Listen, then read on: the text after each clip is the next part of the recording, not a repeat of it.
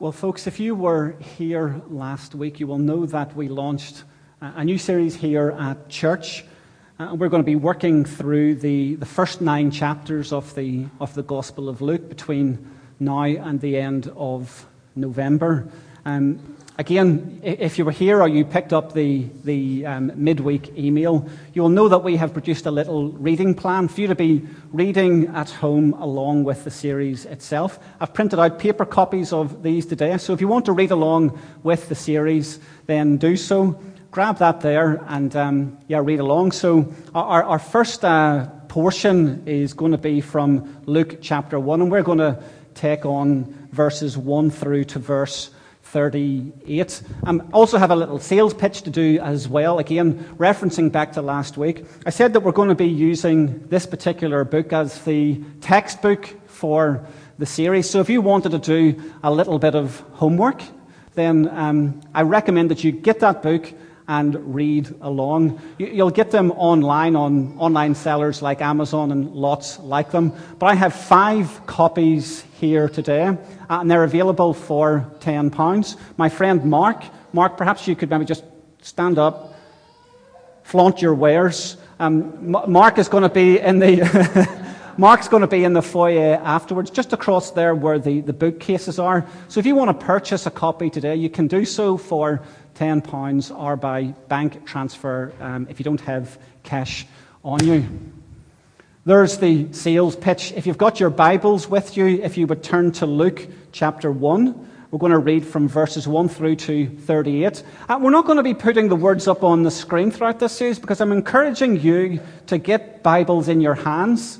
If you don't have a Bible, um, you probably have a phone, so feel free to get your phone out. You think when you come to church, the, the preacher's going to tell you, put your phones away. I'm not going to tell you to put your phones away. If you don't have a Bible with you, grab your phones, type into a, um, a Google search if you don't already have a Bible app, Luke 1, 1 through to 38. Or Luke, just, just Luke 1 will do. That will bring it up on your screen, and we're going to read along, pausing as we do to just take a little bit of interest and make a few notes on what Luke is telling us in this, the first chapter of his gospel. So that's Luke chapter 1, verses 1 through to 38, and we're reading from the NIV. Many have undertaken to draw up an account of the things that have been fulfilled among us, just as they were handed down to us by those who from the first were eyewitnesses and servants of the word. What we have here is eyewitness accounts of what happened uh, when Jesus come amongst us, okay? With this in mind, Luke says, Since I myself have carefully investigated everything from the beginning, I too decided to write an orderly account for you, most excellent Theophilus so that you may know the certainty of the things you have been taught. Verse 5. In the time of Herod, king of Judea, there was a priest named Zechariah. Um, let's just pause there for, for a moment. Um, Luke is both a doctor and the church's first historian. Well, he's already mentioned a, a number of names, but the, the first name I want to stop and give a little bit of attention to is this name here Herod, king of Judea. This is really quite a, an impactful reference that, that Luke has made. It's actually gone on to shape our very calendars. Luke, helpfully in referencing the reign of Herod of Judea, gives us an idea of where of when Jesus was born. In fact, our, our, our modern Western calendars date back to Luke's references. Unbeknownst to Luke, I bet that he has no idea that he is making quite a, a, a seismic um, reference in referencing Herod. Of course, Luke doesn't have calendar references in mind. He doesn't know that there's such a thing as BC and AD at this point. His point isn't about a, a time and place, though he helpfully locates and roots the birth of Jesus for us. Luke, in mentioning Herod here at the very, very beginning, is making another point entirely. You see, this gospel, this gospel of Luke, is a story that's primarily about God. It's about God's movement and his involvement in human affairs. So it's not surprising that we get a reference to politicians and governors and other sorts of people in Luke's writing. But I think that the mention of Herod here at the very, very beginning alerts us to change that is coming. Of course, history tells us that, that Herod was an, a horrible, horrible man. And his sons were no better. In fact, as we read through Luke's writings, this will not be the first mention we get of a Herod, okay? There, there's lots of Herods that we read about. They're all related, they're not all the same people. But Luke is telling his readers already that God is stirring the waters.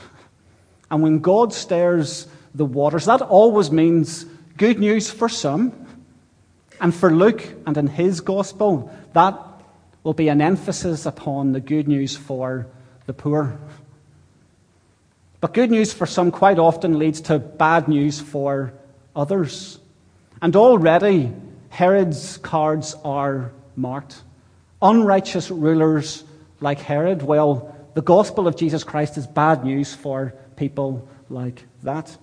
Now, not that being a king is wrong in and of itself. In fact, Scripture makes a remarkable claim about human beings. It says that human beings were created to reign and rule over creation as God's royal representatives. Scripture has a, a royal view of human beings. As people who carry the image of God, we are tasked with reigning and ruling over creation. The question is this not whether or not we will be kings and queens, princes and princesses. The bigger question and the more important question is what type of kings and queens, princes and princesses will we be? And Luke's already setting this up as um, two diametrically opposed ways of ruling. Herod, on one hand, cruel, despotic, power hungry. But there's a new king who's about to step onto the stage King Jesus, who reigns in an entirely different way than Herod. Now, we probably don't relate too much to royalty, but it is the word that Scripture speaks over us. And you and I actually do have God given power and position in our life where we reign and rule. That may be in your own home. That may be in your own place of work. It may be amongst your own community and your relationships at large. But the same question is posed Will we follow the way of Herod? Or will we follow the way of Jesus? Force, coercion, intimidation on one hand, self giving love and sacrifice on the other. But for now, time is being called on Herod and his descendants. God is stirring the waters and he's saying the time is up. And within 70 years of this reference, their reign will be no more. So let's move on. We've thought a little bit about Herod, king of Judea, but we pick up the reading again at verse 5. In the time of Herod, king of Judea, there was a priest named Zechariah who belonged to the priestly division of Abijah. His wife Elizabeth was also a descendant of Aaron. Both of them were righteous in the sight of God, observing all the Lord's commands and decrees blamelessly. But they were childless because Elizabeth was not able to conceive, and they were both very old. Once, when Zechariah's division was on duty and he was serving as priest before God, he was chosen by Lot according to the custom of the priesthood, to go into the temple of the Lord and burn incense. And when the time for the burning of incense came, all the assembled worshippers were praying outside. Then an angel of the Lord appeared to him, standing at the right side of the altar of incense. When Zechariah saw him, he was startled and was gripped with fear. But the angel said to him, Do not be afraid, Zechariah. Your prayer has been heard. Your wife Elizabeth will bear you a son, and you are to call him John. He will be a joy and delight to you, and many will rejoice because of his birth. For he will be great in the sight of the Lord.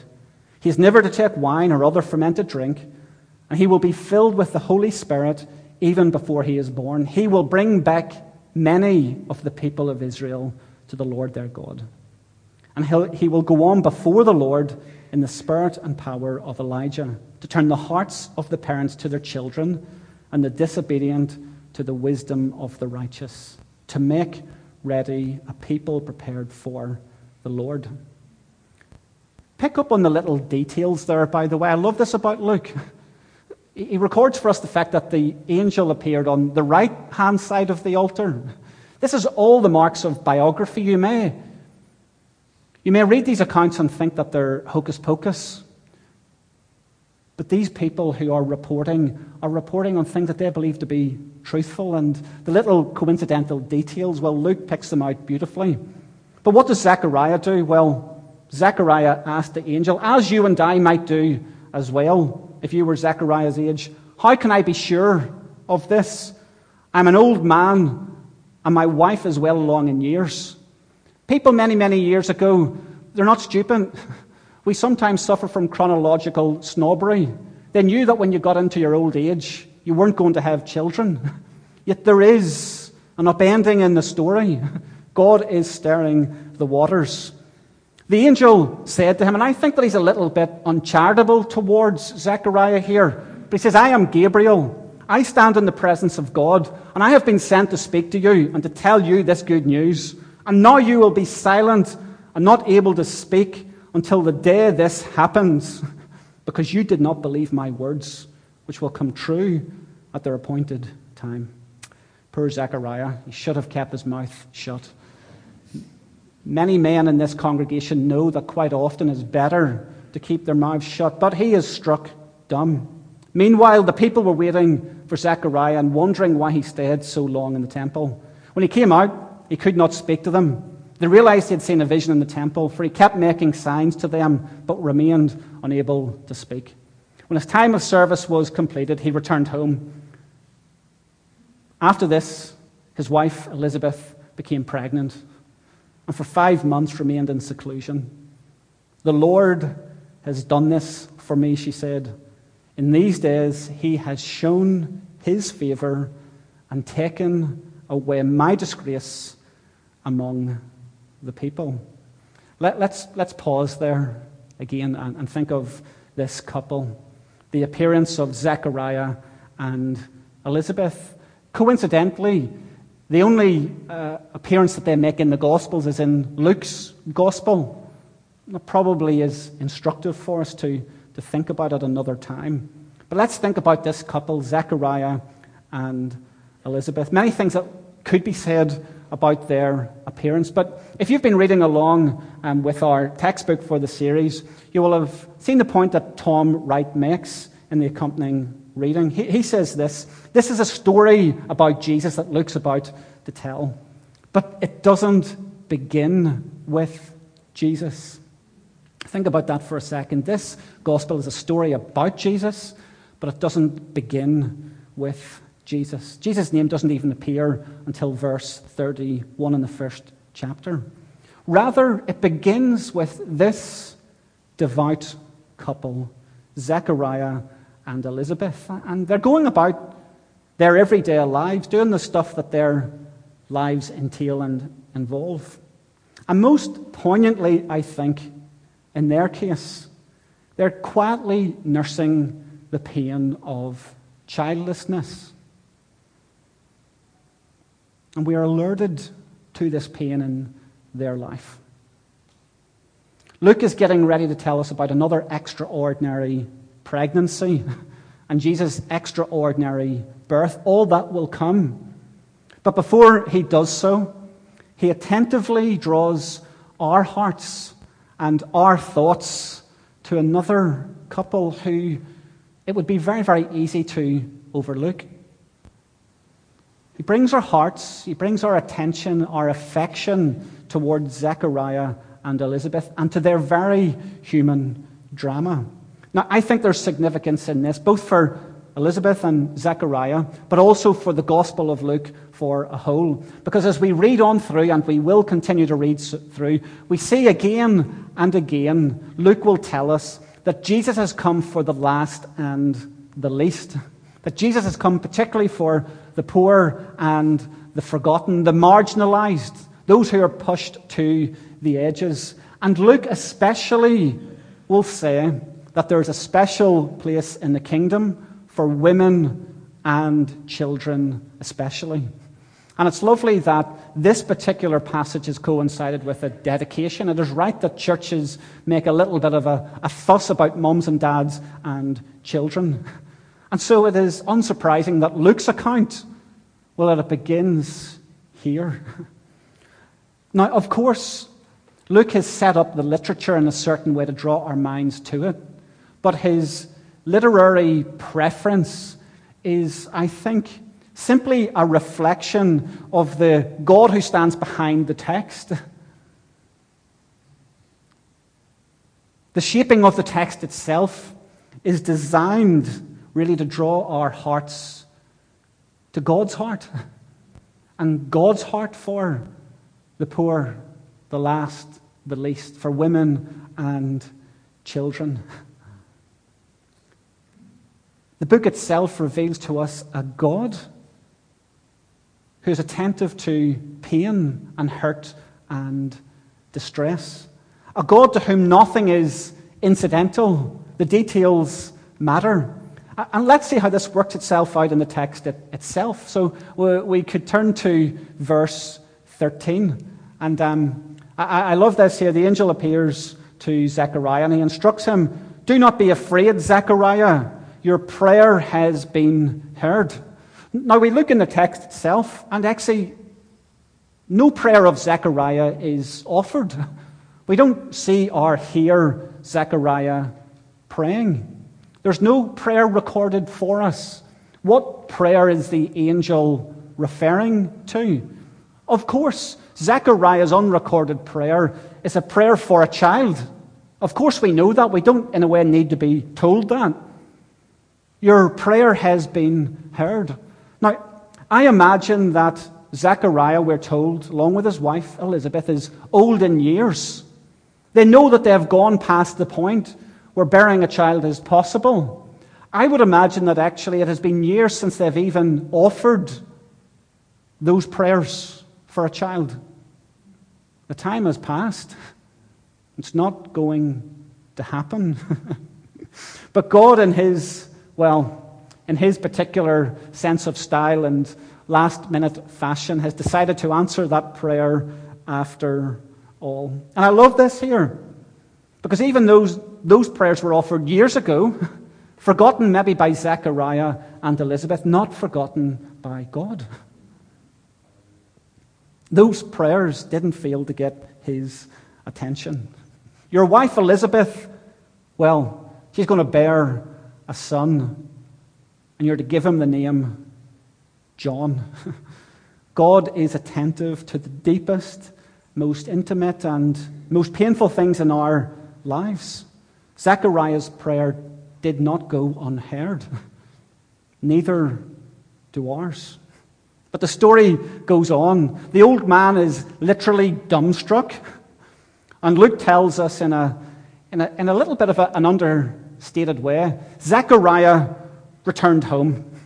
After he had done his work, he returned home. Now, I just have this picture of, of Zechariah not just returning home in a, you know, laid back fashion. If I'm Zechariah, I'm running home for any number of reasons that we don't need to get into today. After this, his wife, Elizabeth, became pregnant. I need to rush past this bit because I've got a couple of jokes there that I could insert, but we imagine this man who struck dumb with a huge big smile on his face, because who wouldn't be smiling if you weren't in Zechariah's position? But what of Elizabeth? Well, I love the fact that we have an insertion from Elizabeth herself. Luke has taken the time to track down either Elizabeth or, or somebody who remembers her, her story. Luke takes the time to capture Elizabeth's response. And again, I love the detail. After becoming pregnant, she goes into seclusion, we're told, for five months. That's quite a precise detail of Luke, isn't it? Not four months, not six months, but five months. I don't know why five months. Why not four? Why not six? But I love the insertion of this detail. And, and I could only imagine, and, and, and women, you will, you will resonate with this, I'm sure. But the joy and the fear that this elderly woman must have been experiencing. Because I can imagine that must just be a real mixture of joy and fear. I'm pregnant. this shouldn't be happening.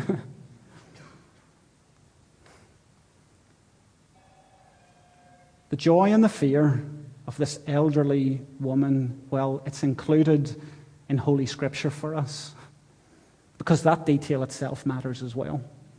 I think that that's a joyous thing. And this is what Elizabeth said The Lord has done this for me. In these days, He has taken away my disgrace among the people. The Lord has done this for me. Many of us, well, we can say those words as well. Now, it mightn't be because you've fallen pregnant in your old age after not being able to conceive a child. I have to say, when I was writing this sermon, I had you, Dennis, and Elaine in mind. Can you imagine you guys coming into our church at your stage in life? Like, what would we be doing? In all seriousness, can you imagine? Sorry to single you guys out, but what, what would our response be? Can you imagine the dedication ceremony if Dennis and Elaine were up here with a newborn? That would make the Banbury Guardian, no doubt, no doubt about it. no doubt about it. but Elizabeth says, The Lord has done this for me. He's taken away my disgrace at a time when it was a disgrace to be without a child.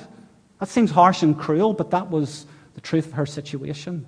But many of us, we can take those words and we can make that a prayer of our own. The Lord has done this for me. He stepped into the pain and the disgrace of Elizabeth and, and transformed it in a miraculous way.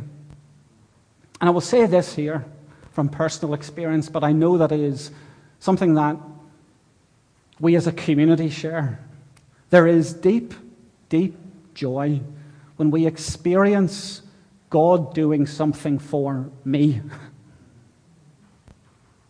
The Lord has done this for me. he, he, he blesses us in the, in the most general sense.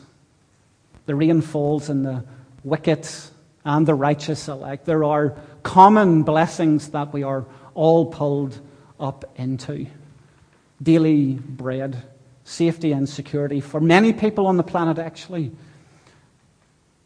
But the Lord quite often at times of crisis, turns and he does something for you and I that alerts us to the fact that he is mindful of the details of our lives. I know that in my own life. A, number of times that I can count on one hand, it has to be said, where undeniably the Lord has done something for me. Meeting me in the midst of broken marriage and divorce. He stepped into the disarray of my life and made provision for me. and I'm thankful for that. At a time facing the, the fear and the threat of redundancy, leading me into alternative employment, I know that He'd done that for me. because he was mindful of my plight. And I'm not the special one. That's what he has done for, for us. The Lord has done this for me. And as I read through the first portion of our reading of Luke's gospel, that just stood out to me. Luke's attention to Elizabeth her joy, her fear, the details that are included, and her response the Lord has done this for me. I'm going to invite the, the band just to, to lead us in our, in our closing song. But perhaps there, there was a time in, in your life where you are mindful that the Lord has done something for you. Then our response to this text, in a, in a sense, a, a miraculous and a wondrous text though it is, a text about God working in the grand, grand scale of human affairs.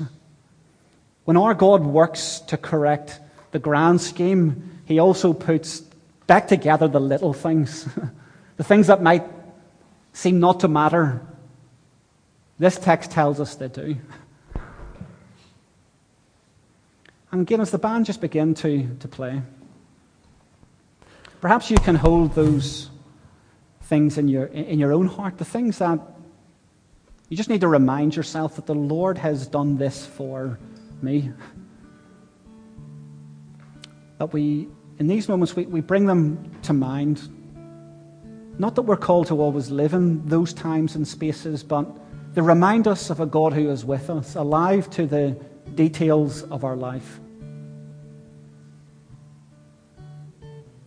It reminds us of a God who, who's more than willing and able to step into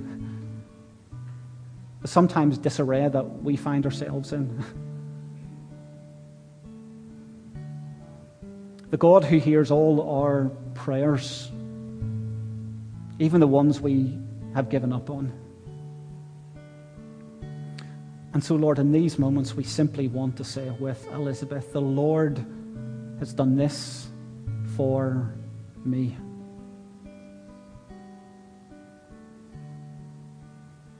We offer you our thanksgiving and our heartfelt praise in these moments.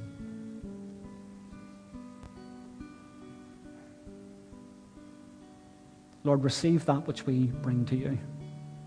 And receive it, we pray. In the mighty name of Jesus. Amen.